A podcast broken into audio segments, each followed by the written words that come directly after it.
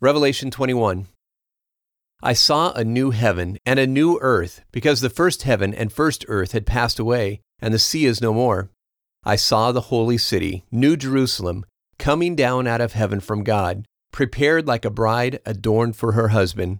I heard a loud voice out of heaven saying, Look, God's residence is with people, and he will live with them, and they will be his people. And God himself will be with them as their God. He will wipe away every tear from their eyes. Death will be no more. Neither will there be mourning, or crying, or pain any more. The first things have passed away. The one who sits on the throne said, Look, I am making all things new. He said, Write, for these words of God are faithful and true. He said to me, I am the Alpha and the Omega, the beginning and the end. I will freely give to him who is thirsty from the spring of the water of life. He who overcomes, I will give him these things. I will be his God, and he will be my son. But for the cowardly, unbelieving, sinners, repulsive, murderers, sexually immoral, sorcerers, idolaters, and all liars, their part is in the lake that burns with fire and sulfur, which is the second death. One of the seven angels who had the seven bowls, who were loaded with the seven last plagues, came, and he spoke with me, saying, Come here, I will show you the wife, the Lamb's bride.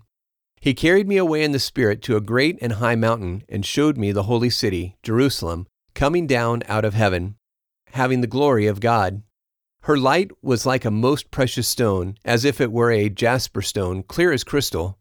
It has a great and high wall with twelve gates, and at the gates twelve angels, and names written on them, which are the names of the twelve tribes of the children of Israel. On the east were three gates, and on the north three gates, and on the south three gates, and on the west three gates. The wall of the city had twelve foundations, and on them twelve names of the twelve apostles of the Lamb. The one who spoke with me had for measuring a golden reed to measure the city, its gates, and its walls. The city is square, and its length is the same as its width. He measured the city with the reed, twelve thousand stadia. Its length, width, and height are equal.